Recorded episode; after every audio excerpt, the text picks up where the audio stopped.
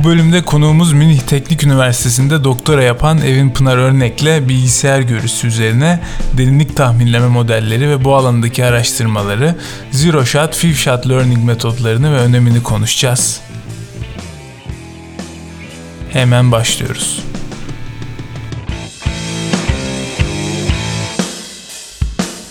Selamlar arkadaşlar. Veri Tezgahı'na hoş geldiniz. Ben Salih. Ben Tarık.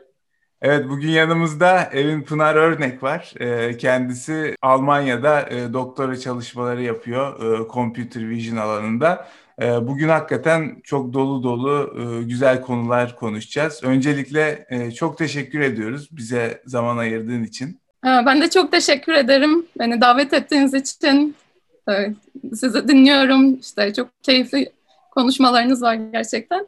Evet, teşekkür ederiz. Biz de seni e, gerek sosyal medyadan e, ve hatta bu e, konuşmadan önce de böyle yaptığın çalışmalardan biraz böyle internetten baktık.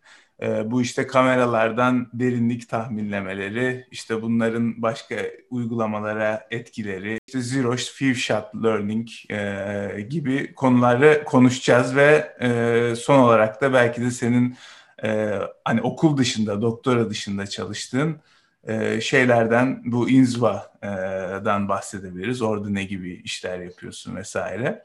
E, ve çok da güzel bir yayın olacak diye düşünüyorum. Ve genelde zaten bizim bir başlama yöntemimiz var. Hani ısınma açısından onun bir background'ını soruyoruz, arka planını. Bu işe hani bu alana nasıl ve neden yönlendin? Yani hem motivasyonunu soruyoruz e, hem de böyle nasıl bir hikayesi var onu merak ediyoruz. Böyle kısaca e, anlatabilir misin?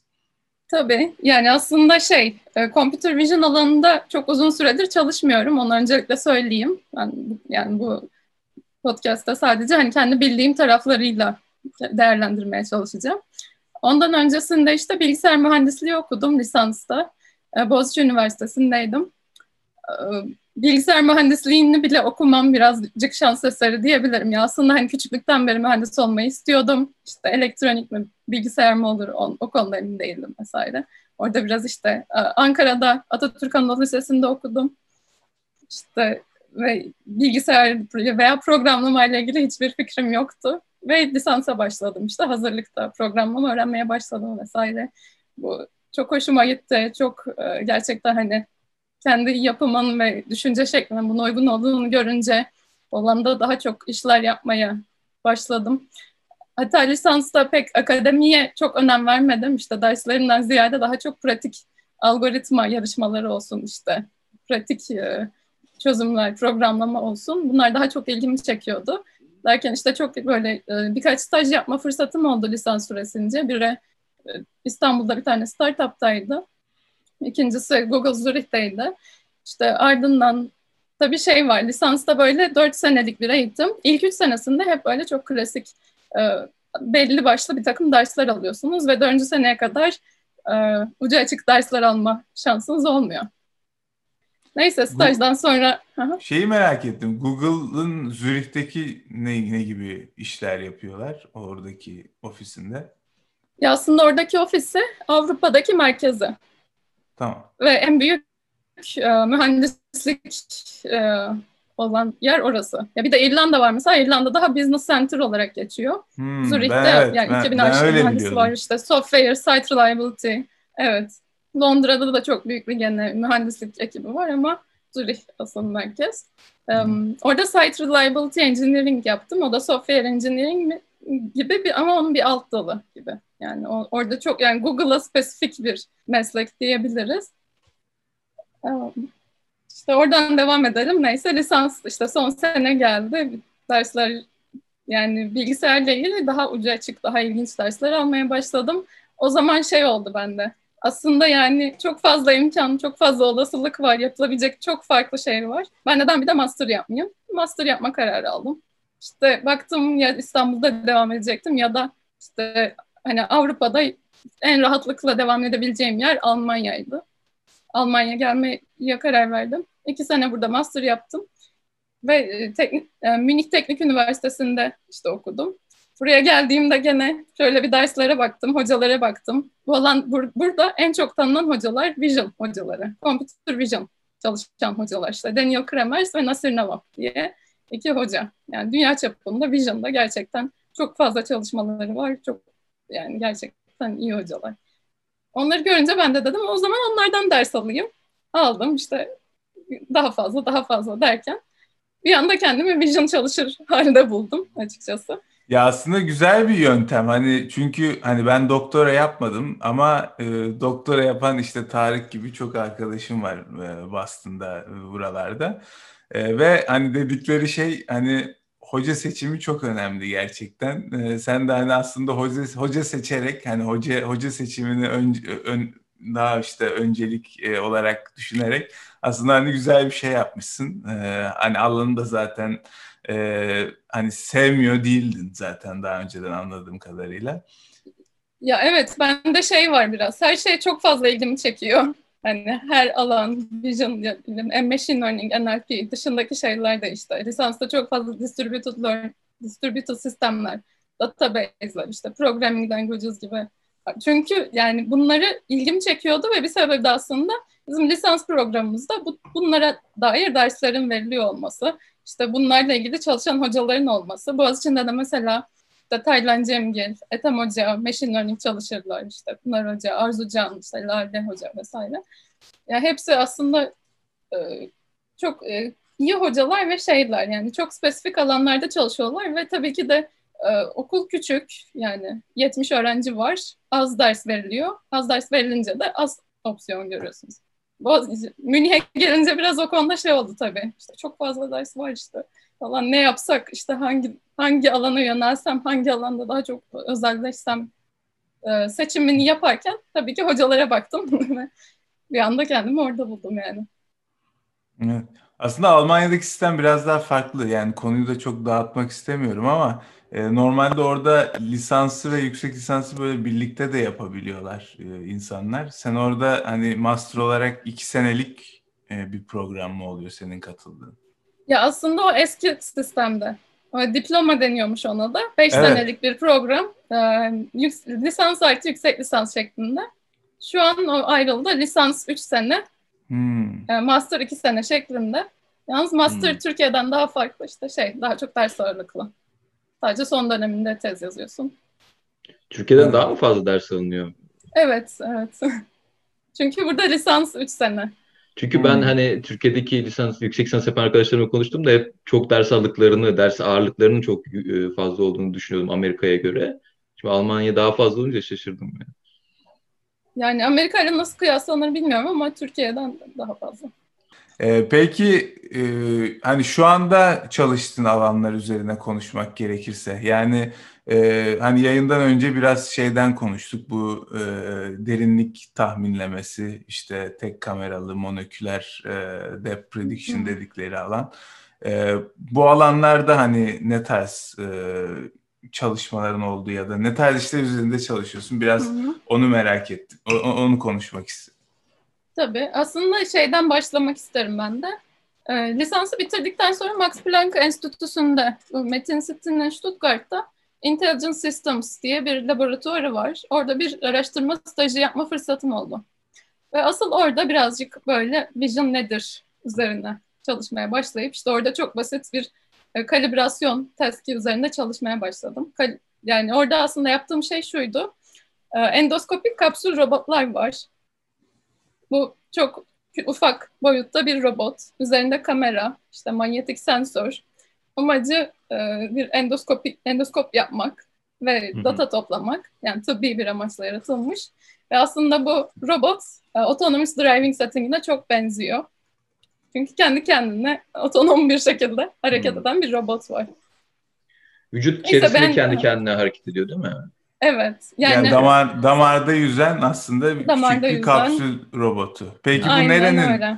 nerenin işte resmini çekmek üzere? Her herhangi bir yer olabilir mi? Vücutta? Yani e, bu in, intestin işte e, iç organlar yani şey mi, mideden başlayarak e, ince bağırsak, kalın bağırsak, sindirim evet aynen öyle. Üzerinde kamera var, data topluyor. Aslında başka bir amacı da şey e, ilaç enjekte etmek. Tabii ilaç enjekte etmek için de onun nerede olduğunu bilmesi, lokasyonun fark, farkında olması ve gördüğü yeri anlaması. Yani nereye hmm. o ilacı enjekte edeceğini anlaması lazım. Bu da e, şey yani bir araştırma olarak. Bu tabii çok yani araştırma aynen yani bunun Fazında gerçek hayatta henüz. kullanılması. Evet.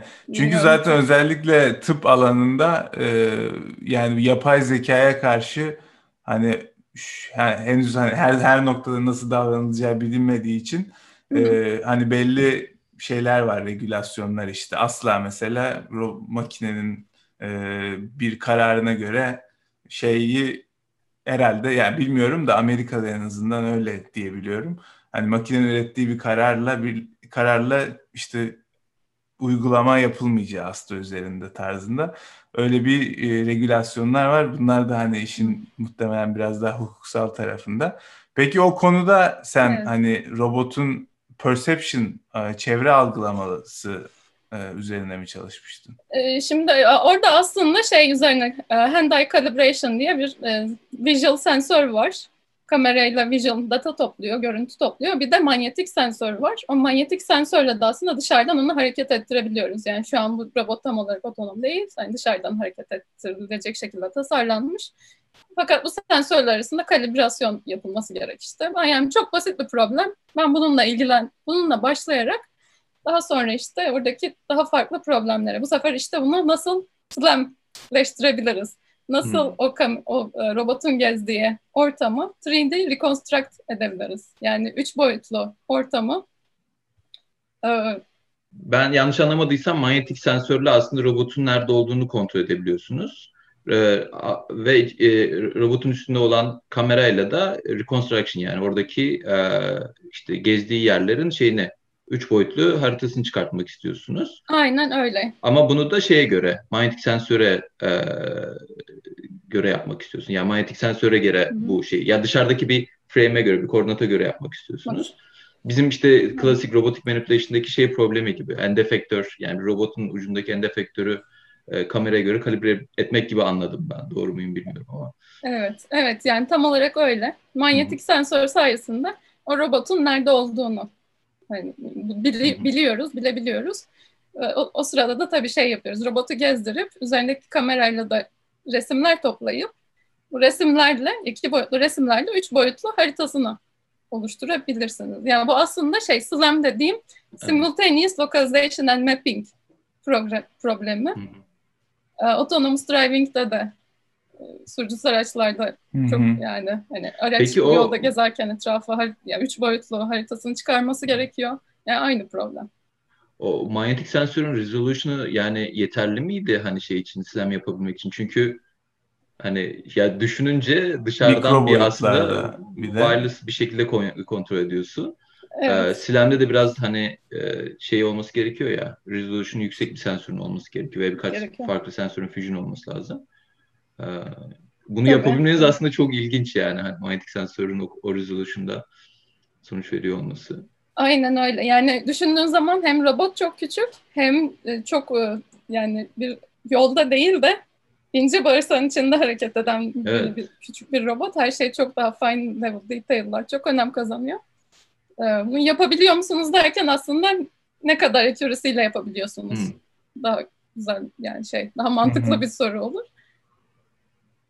E, bir de orada Grand Truth data var mı yani o içerideki mapping yaptığınız alanın işte sindirim sisteminin sizde hmm. mesela modeli var mı karşılaştırabiliyor musunuz? Evet o da çok güzel bir soru. Orada da şey kullanılıyor. Yani ölmüş hayvanların e, iç organları kullanılıyor genelde. İşte porcin, işte stomak, işte çeşitli Deney düzeni olarak ve... çok ilginç bir... evet, evet. evet, evet. Neyse yani aslında benim getirmek istediğim nokta şey burada e, yani autonomous driving'e çok benzeyen bir setting vardı.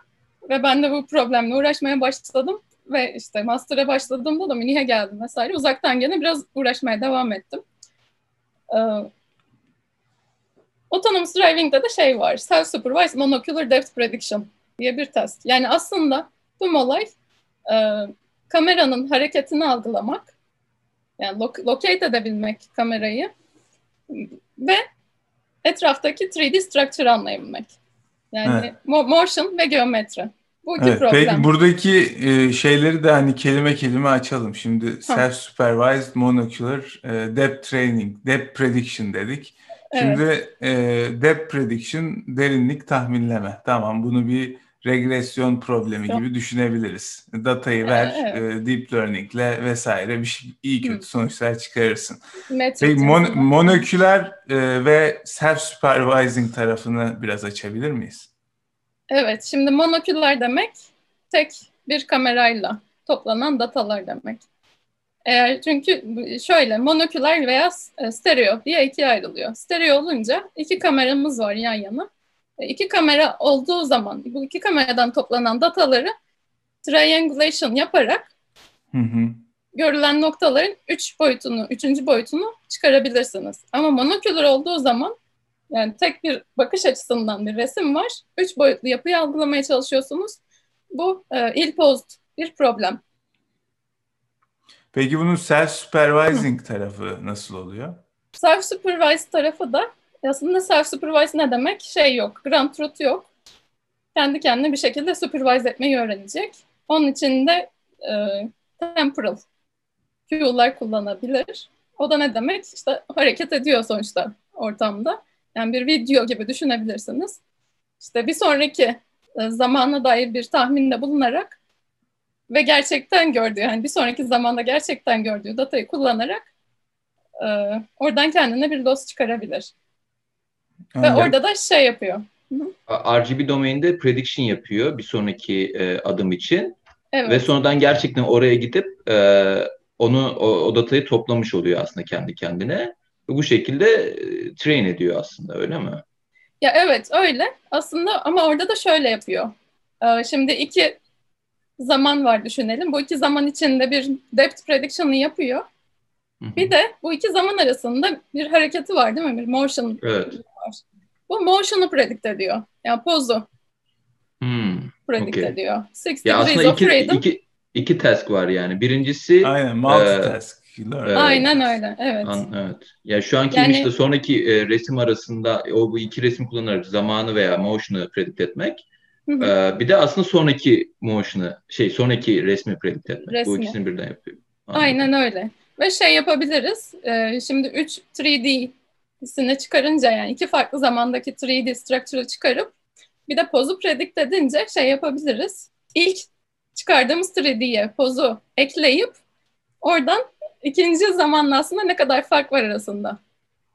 Yani buna da wave synthesis deniyor işte. Bu, buradan de, ilk zaman kullanarak... nasıl geçiyor peki?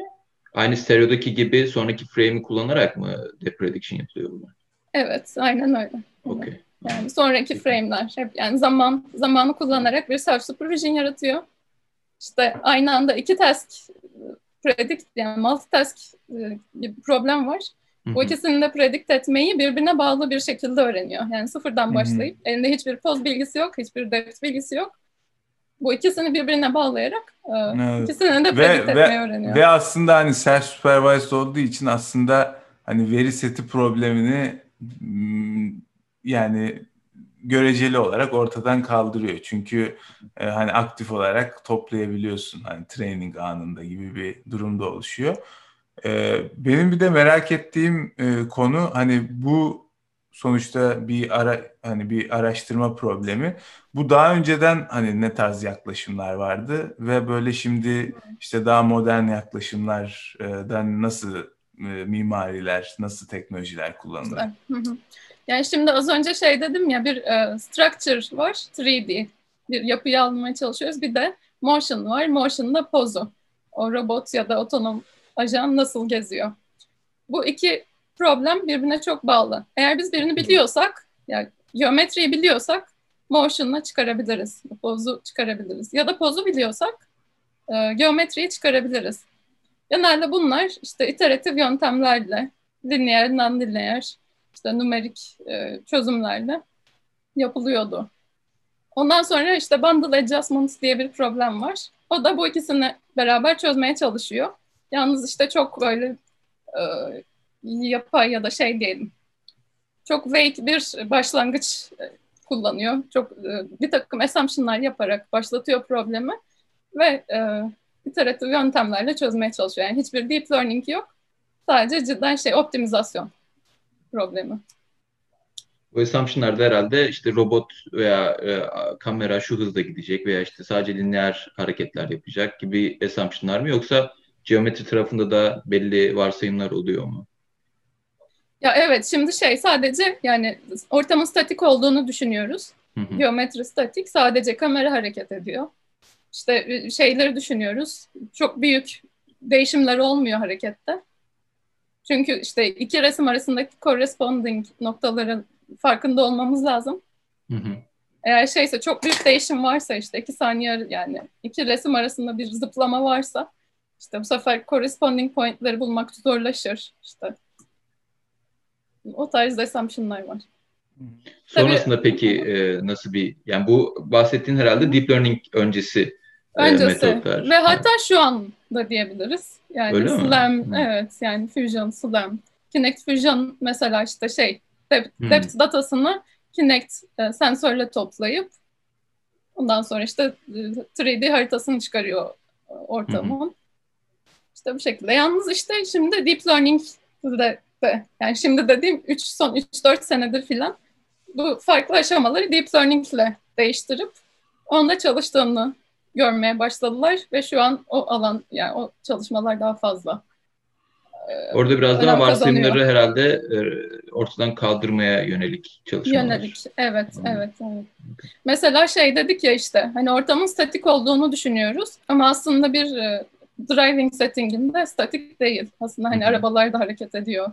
İşte o yüzden onları da bir şekilde ayrıca modellemek gerekiyor. İşte deep learning ile train ettiğimiz zaman onun kafası karışıyor işte. Ben statik sanıyordum ama işte hareket ediyor bu obje Hı. falan işte. Hatta arabayla aynı hızda hareket ediyorsa onu şey sanıyor hani hareket hiç hareket mi? etmediği için ıı, sonsuz bir depth e, algısında bulunuyor. Aynen prediksiyonunu yapıyor.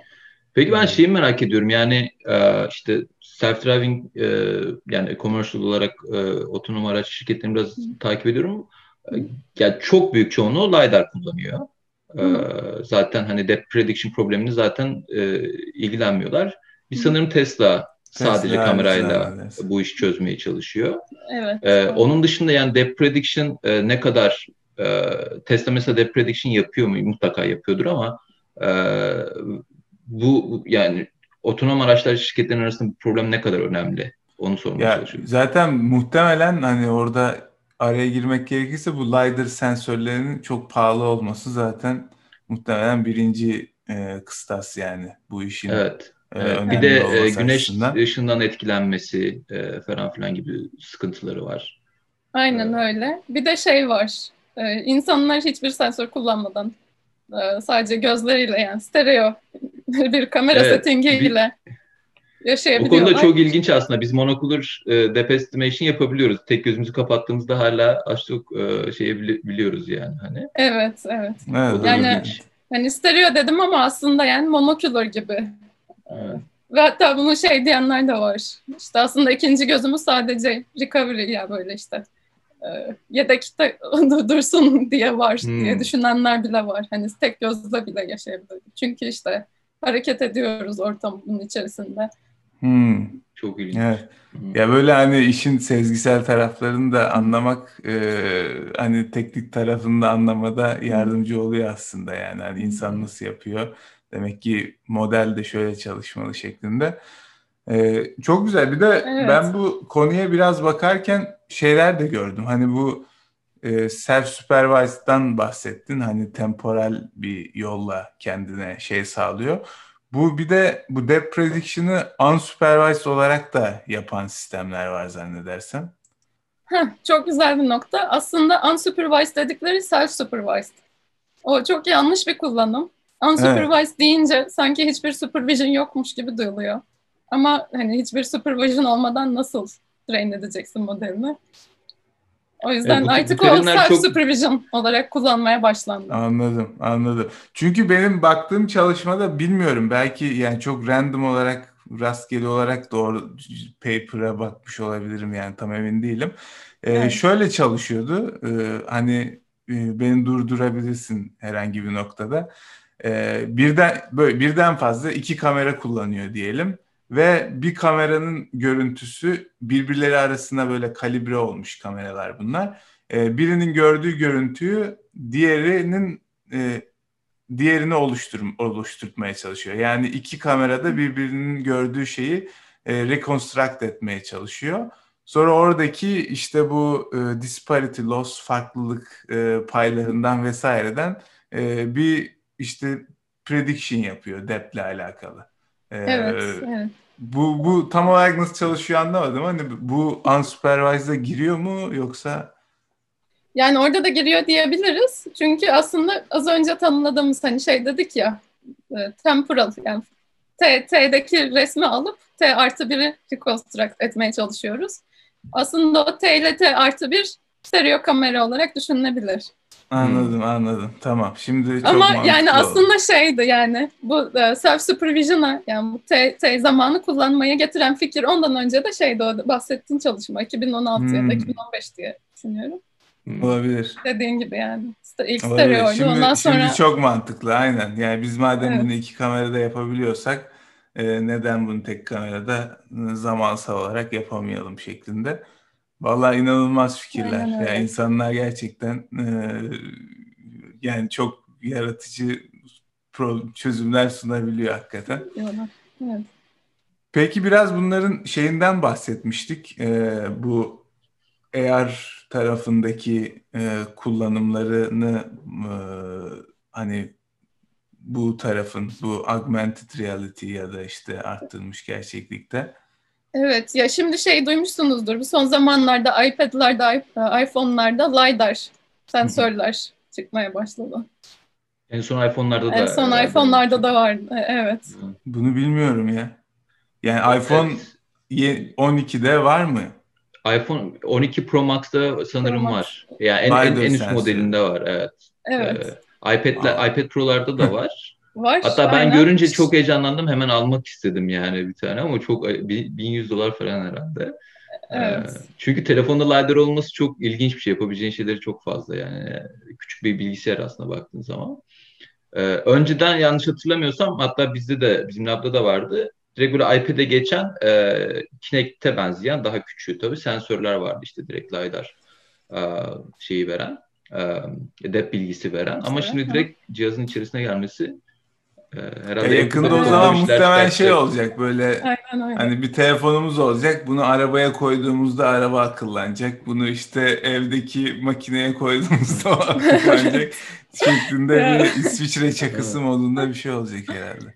Çok yani. Onu yapan şey bu arada bir şirket var. Yani tam olarak telefon değil ama Koma AI diye belki duymuşsundur belki Evin sen de. Ee, Android cihaz satıyorlar. Üzerinde e, sanırım sadece kamera var. Depth yok. Ee, ve işte ya, yanlış hatırlamıyorsam 100 tane falan farklı arabayı destekliyorlar.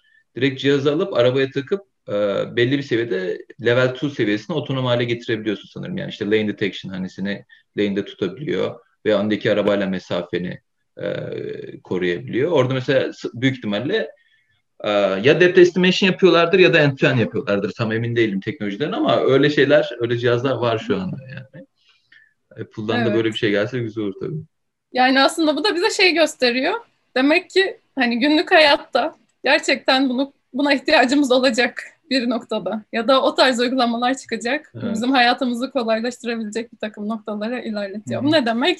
İşte yani eğlenceli uygulamalar geliyor başta aklıma işte Instagram işte ne bileyim Snapchat'te çeşitli filtreler vesaire işte. Ya da işte ne olabilir? Bir ortamı, bulunduğun odayı taratıp o odanın üç boyutlu yapısını haritalayıp ondan sonra onun üzerinden işte akıllı istediğin herhangi bir uygulama. Robot olur işte şey olur. İşte Evet zaten Tabii mainly robotlar için e, çok kullanışlı. Zannedersem şeyde bile var aslında yani muhtemelen çok e, böyle komplike bir sistem kullanmıyor ama telefonlarda da bu işte mezura ya da measurement gibi bir application var. Hani evet. koyduğunda şurası kaç santim burası kaç metre. Ha, oradaki sistemler nasıl çalışıyordur acaba? Büyük ihtimalle depth estimation onlarda işte kameradan Aynen. örnek olarak. Hı hı. İşte şeyler var bu ev aygıtları mesela e, süpür, Doğru hareket yeah. Aynen yani. otonom evet. süpürgeler var mesela işte o, o süpürgelerde şey yapıyor. Slam çalışıyor o süpürgelerin içinde de aslında. Hani evin üç boyutlu haritasını çıkarıyor. Depth prediction yapıyor orada. Evet. Ve, yani her her alandan bu teknoloji geliyor o zaman. Öyle özetleyebiliriz yani. Evet öyle özetleyebiliriz. Evet. Tabii şey yani LiDAR çok kost çok pahalı. Ve düşünsenize yani herkesin elinde bir telefon var. Eğer biz RGB'den depth'e çıkarabiliyor ol, olsaydık herkes bundan yararlanabilir. Yani herkesin telefonunda LiDAR sensörü varmış gibi olurdu. Peki e, bu konuyla ilgili başka bir şey var mı? Çünkü biraz da senin bu diğer e, çalışma alanın işte e, ve işte son zamanlarda çok revaçta olan e, zero shot learning konusuna da biraz geçiş yapabiliriz. Tabii oraya da geçebiliriz. Şimdi tabii monocular depth prediction'da problem şey, e, 2'den 3 boyuta geçerken dediğim gibi bir il post. Yani çünkü sonsuz olasılık var 2'den 3'e geçmenin. Ama orada işte deep learning'in avantajı işte çok fazla data alıyor. Tüm bu dataları alarak bir genelleme oluşturabiliyor. İşte objelerin şekillerini, üç boyutlu yapılarını anlayabiliyor. Genelleş, generalize edebiliyor. Ama bu her zaman kameraya bağlı. O ne demek? Kameranın bir focal length'i var, odak uzaklığı var. İşte bu odak uzaklığına bağlı. Ve e, sen dataseti nasıl hangi kamerayla topladıysan o odak uzaklığıyla sadece öğrenebiliyor ve bunu genelleştiremiyor. Hmm. Yani bunu herhangi bir telefonla rahatlıkla yapamıyorsun. Her zaman burada bir şey var. Hmm. Bir e, scale e, la bağlı.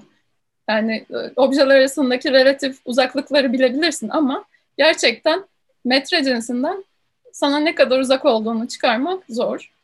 İşte o, o şu an en büyük problem yani monocular depth estimation'da. Yani bir e, bir datasette kullanılan kameradan başka bir kameraya inference sırasına geçme problemi gibi. Aynen öyle. Ben. Evet, Anladım. evet. Okay. O zaman burada tam olarak domain değişmiyor. Yani distribution değişmiyor ama yok gerçi distribution de değişiyor olabilir. Yani şey değişiyor. Aynen. Yani o proportion değişiyor. Anladım. Yani sıfırdan bire kadar tamam hani herhangi bir ortam önce prezent edebilirsin. Ama bu, bunu kaçla çarpacaksın ki sana gerçekten şeyi versin. Hani o kameranın odak uzaklığını yansıtsın. Hani bu hmm. alanda mı e, bu few shot ya da zero shot çalışmaları öne çıkıyor? Bu alanda daha çıkmadı şu an ama yani şey çıkabilir neden çıkması lazım yani. Aynen. Çünkü o da aslında bir zero shot problemi gibi düşünebiliriz. Evet yani ben zero shot veya few shot e, sanırım genel olarak transfer learning diyebiliriz e, buna. Hı. Evet. E, genelde bunu şeyde görüyordum işte hani bir distribution'dan başka bir distribution'a geçerken ne kadar hızlı bir şekilde orada prediction yapabilirim veya orada inference yapabilirim. Hemen problemi öyle görünüyordum ama şey olarak hiç düşünmemiştim. Kamera olarak hiç düşünmedim veya hardware olarak hiç düşünmemiştim aslında çok ilginç. Yani bizim robotikte de mesela uygulanan bir robottan bir diğer bir robota geçmeyi hiç kimse pek belki de konuşuluyor benim haberim yok ama genelde işte belli bir datasetten başka bir datasete geçme şeklinde düşünülüyor yani problem benim gördüğüm kadarıyla. Yani aslında bizde de hardware'dan hardware'e geçiş değil de gene datasetten datasete geçiş. Ama bir dataset bir belli bir kamerayla toplanmıştı. Ve o kameranın bir odak uzaklığı vardı. Ama başka bir dataset başka bir şeyle toplandı. İşte odak uzaklığıyla toplandı. O zaman hmm. yani burada nasıl tüm kameralar için genelleştirebiliriz? Problem orada başlıyor. Peki nasıl metotlar kullanılıyor burada şu anda? Yani e, çok işte böyle sürekli benim duyduğum meta learning, multitest learning gibi farklı farklı terimler uçuşuyor ama hani e, senden bir istersen dinleyelim. Ne, ne, ne tarz metotlarla yaklaşıyorlar probleme? Şu an metottan ziyade aslında datasetler çıkarmaya çalışıyorlar. Hı. Çünkü şöyle bir problem var burada. Metotlar artık satüre oldu bir, işte bir takım belli başlı işte NYU dataset var mesela. Kitty Depth Prediction dataset var. En çok kullanılan iki dataset. Ve tüm metotlar buna satüre olmuş durumda. Artık yani accuracy'ler hani maksimum olabilecek en iyi hale gelmiş. Bu datasetleri overfit etmiş durumda. Hı hı. Ve şu an yapılan yeni gelen çalışmalar genelde e, dataset üzerine. Ve Zero Shot Dataset diye bir şey çıktı hatta da Intel'den Black Coat'un çalışması. Onlar da böyle çok farklı kameralardan çok fazla sayıda resim toplayarak bunu yapalım demişler mesela. İşte o bir çözüm gibi gözüküyor. Ee, başka bir çözüm şey yapmak, dışarıdan hani resmi verirken bir taraftan da kameraya dair özellikleri vermek. Kameranın intrinsiclerini vermek. Orada da ama gene işte şey gerekiyor. Yani onu biliyor olman gerek. Onun için data toplaman lazım bu sefer de. Hmm. O datayı toplamak da kolay değil. Çünkü genelde işte neler yapılıyor? İşte açıyorsun Flickr, Google'dan resimleri topla filan. Ama odak uzaklığını kimse bilmiyor yani. Hani, tabii supervised olacak olsa bile bilmediğimiz için böyle bir problem var. Bu şekilde çözülmeye çalışılıyor. Evet. Çünkü sürekli hani bir referans noktasından ilerlemek zorunda kalındığı için bu işlerin önemi biraz daha artıyor. Yani bu sonuçta e, bir object detection'da e, çok bir problem değilken burada daha önemli duruma gelebiliyor. Evet. Ve şeyde de aslında hani bir depth datası olsun diyoruz. Depth nasıl toplanır? İşte sensörle toplanır. Hı hı. E, sensör e, tabii şey ne kadar dense olması gerek. E, AR, VR uygulamalarında işte robot olduğunu düşünürsen işte robotun depth kullanma amacı bir objeyi mesela grasp etmek, bir objeyi Hı-hı. tutmak. Üç boyutlu da onu işte diyelim ki bardak tutacak. Yani masanın üzerinde bir bardak var, bardağa uzanacak. Onun distance'ını bilmesi gerek değil mi? Yani burada aslında çok da dense bir prediction yapmasına gerek yok gibi gözüküyor bir taraftan da. Yani sadece kabaca bilse de yeter. İşte aslında o yüzden de biraz daha iyi tanımlanması lazım problemin. Böyle. Evet yani var. şeyde düşününce RGB domaininde mesela bu problemi ben hiç çünkü işte atıyorum bir e, object detection yapacağız. Weight'leri indirip direkt kendi kameramıza çalıştırıyorduk veya robotun kamerasında çalışıyorduk ama hı hı. E, şeyi hiç düşünmemiştim yani depth'te of uh, intrinsic parametrelerin uh, bu işi karıştıracağını. Uh, doğru ilginç. Ama mesela şey metotlar da var yani işte sen robotik grasping deyince aklıma geldi. Bu işte 60 pose uh, detection yapan işte objenin uh, pozunu detect eden metotlar var. Uh, biz de hatta kullanıyoruz. Uh, onlarda böyle bir problem ben görmedim. Yani orada bir end-to-end training olduğu için yani direkt depth estimation değil de objenin pozunu uh, detect etmeye çalıştığı için mi çalışıyor? Ee, çünkü evet. farklı kamerada kullandığımıza rağmen çalışıyor. Gene monokular çalışan şeyler bunlar tabii. Ee, hani evet. olduğu için mi orada çalışıyor? Onu anlamaya çalışıyorum. Ya aynen öyle. Orada kameraya bağlı değil. Direkt şey, e, objenin 6D pozu ortama göre tanımlanıyor. Hı hı. İşte bir CAD model var. Bir, yani o objenin aşağı yukarı ne kadar büyüklükte olduğunu biliyorsun ya da işte deep learning öğrenmişsin vesaire. Oradan çıkarıyorsun. Anladım. Anladım. O yüzden İlginç. bu kadar visible değil. Hı hı.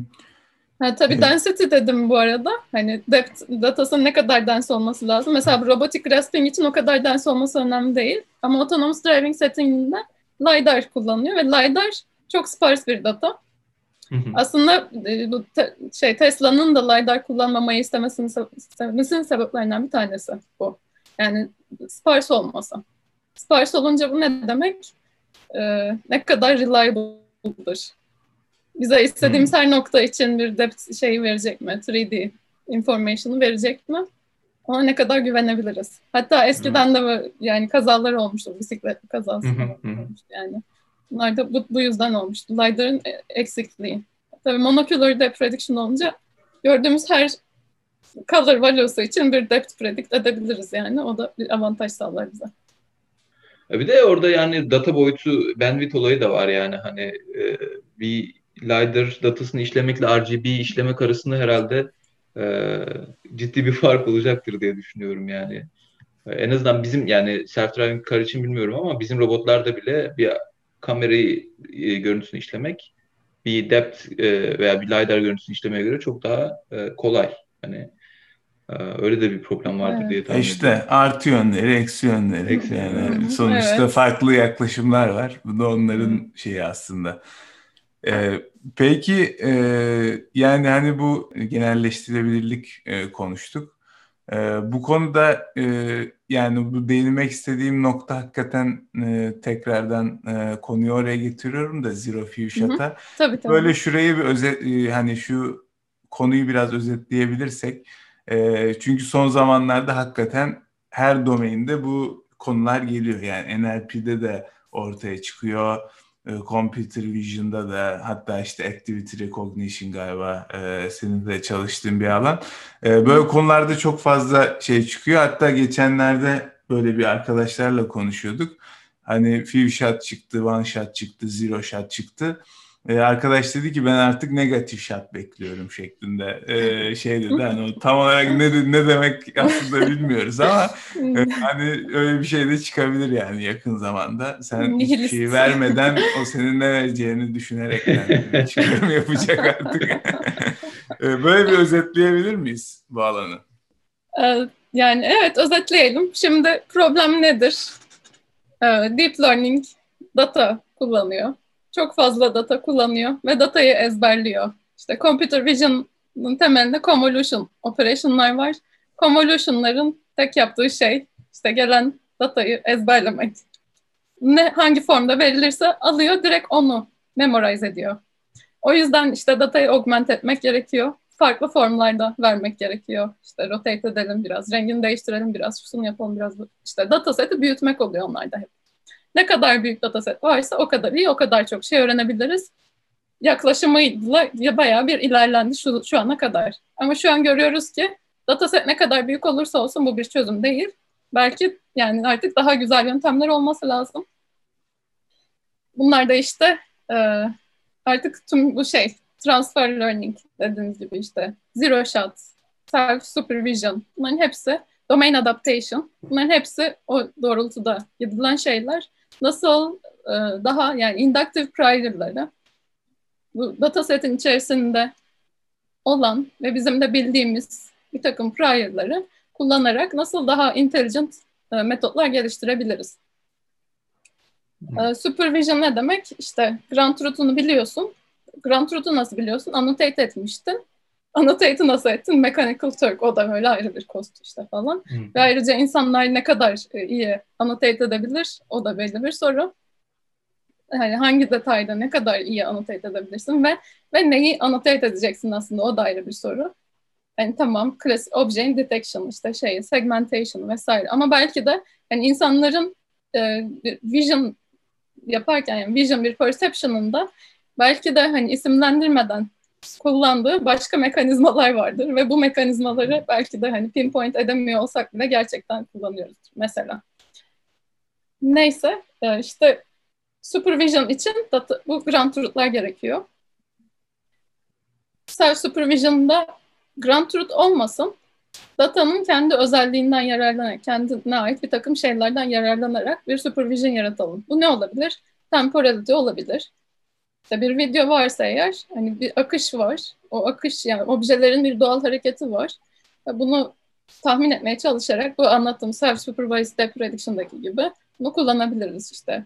Flow detection, tracking mesela buralarda yani çok kullanışlı olabilir. Ee, bunun dışında işte şey olabilir. Mesela gestalt, psikolojide gestalt e, e, yasaları denilen bir şey var işte. Mesela ben böyle bir bardak tutuyorum bardağın ortasından şöyle bir kalemle kapatıyorum. Kalemle kapatmam sizin anlayışınızda hiçbir şey değiştirmiyor. Çünkü Hı-hı. aslında değil mi yani bardak iki parçaya ayrılmadı ve hala tek parça. Sadece Hı-hı. önüne bir şey geldi. Ama şu an işte vision yani perception sistemleri bu reasoning'i yapamıyor mesela. Hmm. Evet çünkü çok basit aslında. Çok basit, evet. evet. Çok Bu fazla slot... böyle anlamsal semantik bilgiyi e, şey kullanmıyor çünkü herhalde Yok. şu anki evet. modeller. Aynen öyle. İşte slot prediction deniyor buna. İşte yani çok çeşitli şeyler olabilir.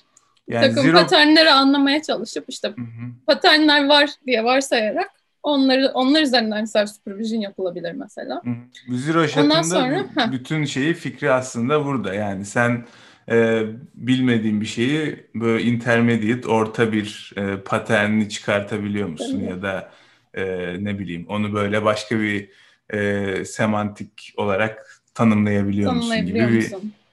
Bir... Evet, evet. Yani zero shot, few shot, one shot, few shot işte.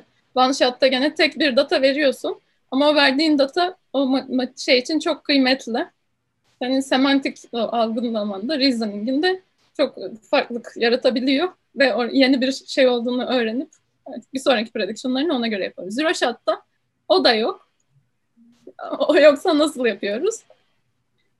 Ee, hiçbir data yok. Daha önce görmediğim bir hayvanı classify etmeye çalışıyorum ben. Çok zor bir problem aslında. Ama mesela evet. one shot'ta da yani bir data derken gerçekten bir sample mı yani? Bir bir resim ve onun e, label'ı yani öyle mi? Evet, evet. One shot'ta öyle. Hmm. Few shot'ta bir değil de birkaç tane.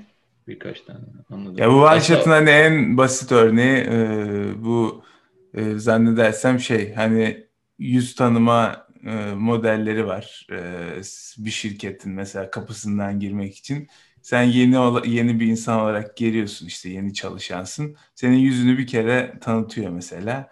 Ee, şey oradan hmm. sana farklı hani senin birkaç yüzünü vermiyorsun falan orada hep seni biliyor aslında farklı klas tabii yani hepsi aynı domain hepsi yüz domaini ama hani basit indirgersek e, hani böyle bir kullanımı var aslında şey olarak e, sistemde. Evet. evet. Burada evet. yan e, benim hani e, gene yanlış olabilir ama hani e, duyduğum problemlerden bir tanesi de e, hani sen yeni testleri öğrendikçe ilk baştaki testleri unutma gibi bir problem de e, işte bu catastrophic forgetting mi diyorlardı forgetting. yanlış hatırlamıyorsam. Hani sen sürekli yeni dataları aldıkça yeni tamam yeni do, e, yeni distribution'lar veya yeni domainler öğreniyorsun ama baştaki testi unutmaya başlayabilirsin tarzında bir problem var gibi duymuştum yani. E, evet. Bundan biraz bahsedebiliriz belki. Yani evet öyle problem de var. Orada da çok fazla yani şey network'ün kapasitesine göre ya şey yapabiliyor ya ilk gördüğü datalardan öğrenip daha sonra çok fazla öğrenmeyebiliyor ya da işte daha sonra gördüğü datalardan daha çok öğrenip ilk başta gördüklerini unutabiliyor. Kapasitesine işte senin nasıl öğrettiğine göre değişen şeyler. Yani öyle ya burada aslında var. hani e, architecture dizayn ederken veya işte bu metotlarla e, çalışırken bu tarz şeyleri de akılda e, tutmak gerekiyor herhalde yani. Hani sadece orada e, yeni testleri ne kadar hızlı öğreniyor değil, eskileri de ne kadar e, iyi hatırlayabiliyor. E, o da önemli yani. Evet, evet. Yani sanırım bunlar da biraz şeyde online learning settinginde de önem kazanıyor. Hmm. Orada da hani online sürekli yeni gelen şeylerden öğrenmeye çalışıyorsun. Hmm. Aynen. İşte zero shot learning'e gelecek olursak da zero shot'ı nasıl yapabiliriz? İşte bir gördüğümüz bir şey var. İşte visual feature'lar var. De semantic knowledge'ımız var diye varsayalım. Semantik ne demek? İşte dilden öğrenilen şeyler olabilir mesela. İşte bu word to vec embedding'ler ya da işte words işte e, dil yani o kelimeyi kelimenin e, reprezentasyonu. language'daki representation'u aynen. E, yani Zero Shot'ta yapılan şeyde alınan visual feature'lar semantik feature'lara map ediliyor. Hmm. Gördük gördüklerimizi map edip görmediğimiz yeni bir data olduğu zaman onu gör, e, gene şeye map edip semantik space'e map edip ona en yakın kelimeyi alıp diyoruz ki o kelime işte bunun klasıdır. Ama gerçekten bu inanılmaz zor bir problem çünkü zaten distribution'lar farklı, visual distribution işte language çok farklı şekillerde öğreniliyorlar.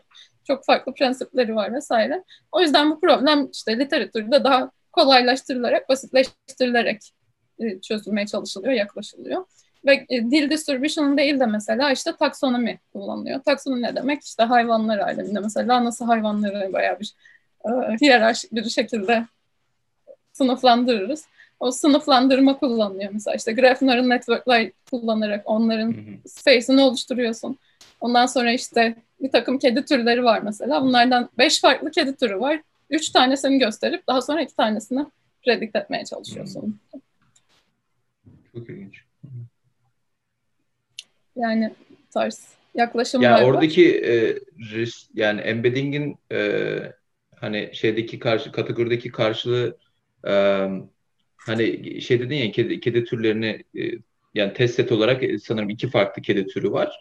E, resimden orada kedi kategorisine yaklaşması aslında çok ilginç yani. Hani diğer sonraki de, test datası içerisindeki e, farklı görünmemiş e, kedi kategorisi veya kedi tipini e, sadece o representation'a olan uzaklıktan e, tahmin edebiliyor Uzaktan. olması çok ilginç yani. E, şöyle bir evet. şey şey var muhtemelen burada. Hep böyle göreceli birbirleri arasındaki evet. geçişi geçiş fonksiyonunu öğreniyorsun. Aslında hani klasik bir örnek vardır ya işte word vektörlerinde, word to vec'te. İşte Hı-hı. kral eksi Q, queen işte kadın vektörünü veriyor, gender vektörünü Hı-hı. veriyor. Evet. Sen o vektörü bir de visual olarak öğreniyorsun. Tacı olan ama işte gender'ı kadın olan birini mesela queen'e, queen klasına atıyor gibi bir şey atıyor. şey diyebiliriz o zaman. Aynen öyle. Yani bu da aslında metric learning evet. e, altına giriyor. aslında yani tüm tüm datalar büyük bir çok high dimensional space'te bir nokta, bir vektör olarak düşünülebilir. Hı İşte bu vektörler arasındaki uzaklıkların hepsinin bir anlamı var. Anlattığın gibi aynı işte Queen King örneğindeki gibi. Aslında Vision'da da benzer. Ama bu space'in nasıl kurulduğu, nasıl öğrenildiği hepsinde farklı o da. Yani dilde hmm. daha istatistik işte neighborhood relationship'lerine göre vesaire. İşte görüntüde convolution'un öğren gösterdiği ve senin verdiğin datalara göre öğreniyor. Oradan bir şey çıkarıyor işte feature yani, e, benim bu resmi classify etmeme yarayacak olan özellikler nelerdir? Bunu öğreniyor. Ya da işte ben nasıl segment edebilirim bu resmi? Hangi özellikler ya da işte pikseller arasındaki hangi e, distribution'lar benim işime yarar? Yani bunu bunu öğreniyor biraz. Evet. Aslında onlar da şeyle benziyor. Eskiden de mesela Swift Surf gibi böyle çok klasik evet. key description'lar, işte deskriptörler kullanıyormuş. O da aslında benziyor yani şu an Deep Learning'in yaptığı şeye. Hmm, gayet ilginç. Valla valla süper konular. Ee, muhtemelen ben daha da sorum da var aslında da e, zamanı da hani şey tutmak açısından e, böyle son birkaç soru alalım belki. Yani bu e, var mı senin söylemek istediğin başka şeyler? Aa, vallahi yani. ya da Tarık hocam şey. çok. Ya benim de çok fazla sorum var ama hani e, genelde bir saatin altına tutmaya çalışıyoruz. Biraz belki şeyden e, akademik faaliyetlerin dışında e, Türkiye'de yaptığın e, faaliyetlerden bahsedebiliriz. Herhalde inziva e, diye bir Hı. oluşumun içerisindesin. Biraz ondan bahset istersen. Ha, evet. E, ya aslında şey inzivayla tabii İnziva çok ben Münih'e gelirken kuruldu ve çok fazla onlarla iletişim yani şey işbirliği içerisinde bulunamadım. Hı hı. Ama uzaktan sürekli takip ediyorum. İşte şu sıralarda bir yapay zeka programı düzenleniyor. İşte Koç'tan Fatma Hoca ile beraber ve birkaç böyle TA arkadaşımız var onlarla beraber bir ekibe e, Vision anlatıyoruz. Vision ve Deep Learning işliyoruz. İşte her hafta sonu şey oluyor. Belli bir konunun e, çözüm şeyi oluyor. Bir, belli bir konunun discussion'ları oluyor. Hı hı. Hatta bugün de 3D Object Detection konusu vardı. Orada da böyle bir notebook hazırlayıp işte e, yani 20 kişilik bir sınıf var. Onlarla beraber çözümler yaptık işte. Peki buraya katılım vesaire. nasıl sağlanıyor yani e, bu derslere? Şimdi onlar şey yapıyorlar, e, bunun açılan programların reklamını yapıyorlar önceden. Hepsi gönüllü ve şey bedava. Ve sen buna başvuru yapabilir, ya herkes başvuru yapabilir buna. Ee, tabii başvuru sırasında şeylere bakılıyor. Sen ne kadar biliyorsun o konuya dair ne kadar bilgilisin ve hani program sana uygun mu? Çünkü şu an işlediğimiz konular şey değil. Asla işte deep learning intro değil. Aksine böyle çok da benim daha çok fazla şey öğrendiğim bir içerik oldu. Çok state of the art makaleleri konuşuyoruz, yöntemleri konuşuyoruz vesaire. Böyle bir şey oldu. İnziva ile işbirliğimde şeyim nereden geldi? Onu da aslında lisansta e, Boğaziçi'nde Hisar üstünde e, kuruldu onlar. E, biz de o sıralarda bu algoritma yarışmaları yapıyorduk. Kendi çapımızda böyle üniversite içerisinde işte.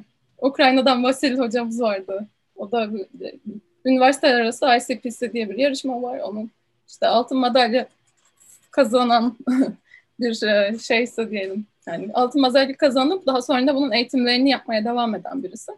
Onu, onu e, davet edip algoritma kampı düzenliyorduk. İşte bir sene bunu Boğaziçi'nde yaptık. Sadece bizim okuldan. Bir de ODTÜ'den bunu duyan birkaç arkadaş geldi, katıldı. Ondan sonraki sene şey dedim ben, hani neden bunu sadece küçük bir grup yapıyor, neden bunu sadece Türkiye'de 10 kişi falan duyuyor, neden bunu yaymayalım? Bu sefer işte daha büyük, bir sonraki sene kışın daha büyük bir kamp organize ettik. Bütün üniversitelere haber verdik. İşte yaklaşık 150 kişi falan katıldı. Yani onun da katılma, katılımı için aşamalar vardı. İşte yarışmaya girmesi, onu geçmesi vesaire gerekiyordu. Onun sonucunda da işte e, ne oldu? ICPC yarışmasının South, şey Güney Doğu Avrupa ayağı var. Ukrayna'da ve Romanya'da yapılıyor. Romanya'da yarışmalara katılan işte insanların sayısı arttı yani en basitinden. Ve e, Türkiye'deki bu programlama, algoritma, işte kültürü, teknoloji kültürü. Çünkü aslında algoritma bunun çok önemli bir tabanı diyebiliriz. Onun e, artmasına öne olan bir takım girişimler oldu işte. Ve inziva şu an bunu alıp devam ettiren, işte çok fazla sayıda algoritma yarışması olsun, işte bunun yanı sıra yapay zeka çalışmaları olsun devam ettiren bir gönüllü bir kuruluş. Süper. O zaman yani Hı. biraz böyle Türkiye'de hani ben şeyi görüyordum Introduction to Machine Learning tarzında eğitimler, bootcamp'ler falan ama biraz e, olaylara hakim olup kendini daha fazla geliştirmek isteyen insanları oraya yönlendirebiliriz herhalde. Ya, Ayrıca evet. bu olimpiyatlara da merakı olan e, üniversite öğrencileri sanırım daha çok. E, üniversite, planda. lise öğrencileri. Ha, lise öğrenci süper. Herkes ee, için yani aynen. Okay. Zaten şeyde bölümün altında da linkini koyarız biz e, senden alıp oradan şey yapabilirler, takip edebilirler. Tabii yani muhteşem olur aynen. Evet yani gerçekten çok güzel iş yani ee, çünkü yani hep böyle görüyoruz hep böyle introduction to işte Python'dur, machine learning'de tarzı dersler ee, ve hakikaten bir de böyle gerçekten hani daha güzel daha e, hani insanları böyle zorlamaya geliştirmeye yönelik çalışmalar evet. gerçekten yani çok değerli özellikle hani Türkiye için e, evet. böyle şeyler e, bizi yani güzel bir yere getirecek diye inanıyorum. Yani Ve orada yani... hatta evet iddialı bir şeyim de olabilir, bir şey de söyleyebilirim. Çok yani bu algoritma çalışmaları, kampları, işte Enziva'nın yaptıkları vesaire hem yani İstanbul'da ya da işte Türkiye'deki bu bilişime katılan insanların sayısını, bilişime olan ilgiyi artırıyor. Bir taraftan da işte bilgisayar mühendisliği bölümlerinin puanları tavan yaptı mesela. Yani çok enteresan bir şey ama öyle gerçekten. İşte e, software engineering yani uluslararası işte Facebook, Google, FANG şirketlerinde çalışan insan, çalışan Türklerin sayısı bir e, jump oldu diyebiliriz. Yani inanılmaz fazla sayıda insan. Türkiye'den çıkan kişilerden bahsediyorum. Onların sayısı artık. Aslında bu arada burada şey de diyebiliriz. Yani hani bu işleri yapmak için aslında hani tek bir yol da yok. Mesela bilgisayar mühendisliği dedin ya. Yani bilgisayar mühendisliği okumak aslında yani evet. bunun bir sadece bir yolu yani aslında. Evet. Hatta böyle farklı disiplinlerden bilgisayara gelmiş insanlar daha da enteresan, daha farklı evet. bakış açılarına da sahip olabiliyor. Ee, Tabii, ve mesela kesinlikle. ben Amerika'da geldiğimde biraz daha gördüğüm bir şey. Türkiye'de çünkü işte e, böyle ana bilim dallarına çok fazla bir ilgi yok aslında. E, fiziktir, matematiktir, biyolojidir, kimyadır gibi hani şey bölümlere. Ama Amerika'da hakikaten yani mesela fizik okuyan, matematik okuyan insanlara bilim insanı gözünde bakıyorlar lisans. Ee, yani sen buradan gideceksen hani gerçekten şey mühendislik sanki biraz daha işin böyle kestirmesi gibi bakılıyor. Türkiye'de evet. çok tersi bir şey var. Hani aslında insanlar yani hani buna girip çıkmaktan e, hiç şey yapmamaları lazım. Hani ben bilgisayar okumuyorum falan şeklinde bir de şey düşünceleri olmaması lazım. Olmaması lazım. E, ki yani her şeyde öğrendikleri şeyi çok rahat kullan. Hani bizim bile şu an yani program başından beri tıptan konuştuk, oradan konuştuk, buradan konuştuk. konuştuk. Yani çok çok spesifik bir konunun bile bir sürü e, alanda uygulaması var yani. E, evet, o yüzden evet. Ve daha da aslında zaman hani bir saati de doldurduk, geçtik biraz. E, fazla fazla da zamanını almadan e, şey çok teşekkür ederekten tekrardan e, yayını kapatabiliriz. Ben de çok teşekkür ederim. Yani bu artık dinleyicilere de teşekkür ederim. Özellikle şeyde dikkat yani ufak bir dikkat çekmek isterim tabii. Bu alandaki kadınların azlığına böyle bir küçük bir şeyde değinmek iyi olur. Fakat aslında yani kadınları bu işleri yapmaktan alıkoyan herhangi bir bilişsel bir ya da biyolojik bir e, problem olmadığını ve yani çalışarak yani. yani herkesin çalışarak herkesin benzer koşullarda benzer e, standartlarda aynı yerlere gelebileceğini düşünüyorum ve o şekilde yaşıyorum ve onun evet, da yani, çok güzel bir güzel bir yere e, değindin. Hakikaten yani böyle alanlarda e, daha çok e, kadın görmek isteriz özellikle hani Türkiye e, sektöründe, e, yapay zeka alanında. Ee, evet çok teşekkür ederiz tekrardan. Ee, şey son olarak böyle hani e, şey de alabiliriz hani bu alana ilgilenen insanların böyle tavsiye ettiğin böyle yeni bu alana girmek isteyen e, insanların ya da üniversite çağında vesaire nereye yönlenmeliler? Aa, nereye yönlenmeliler? Müm- mümkün mertebe. Ee, çok güzel online kaynaklar var. Çok iyi okulların verdiği işte Toronto mesela Geoffrey Hinton'un mesela Machine Learning dersi, Andrew Wing'in Machine Learning dersi. Bu tarz yani temellerini kuvvetli tutarak e, online her şeyi çok iyi bir şekilde öğrenebilirler. On, onları yönlenmeliler.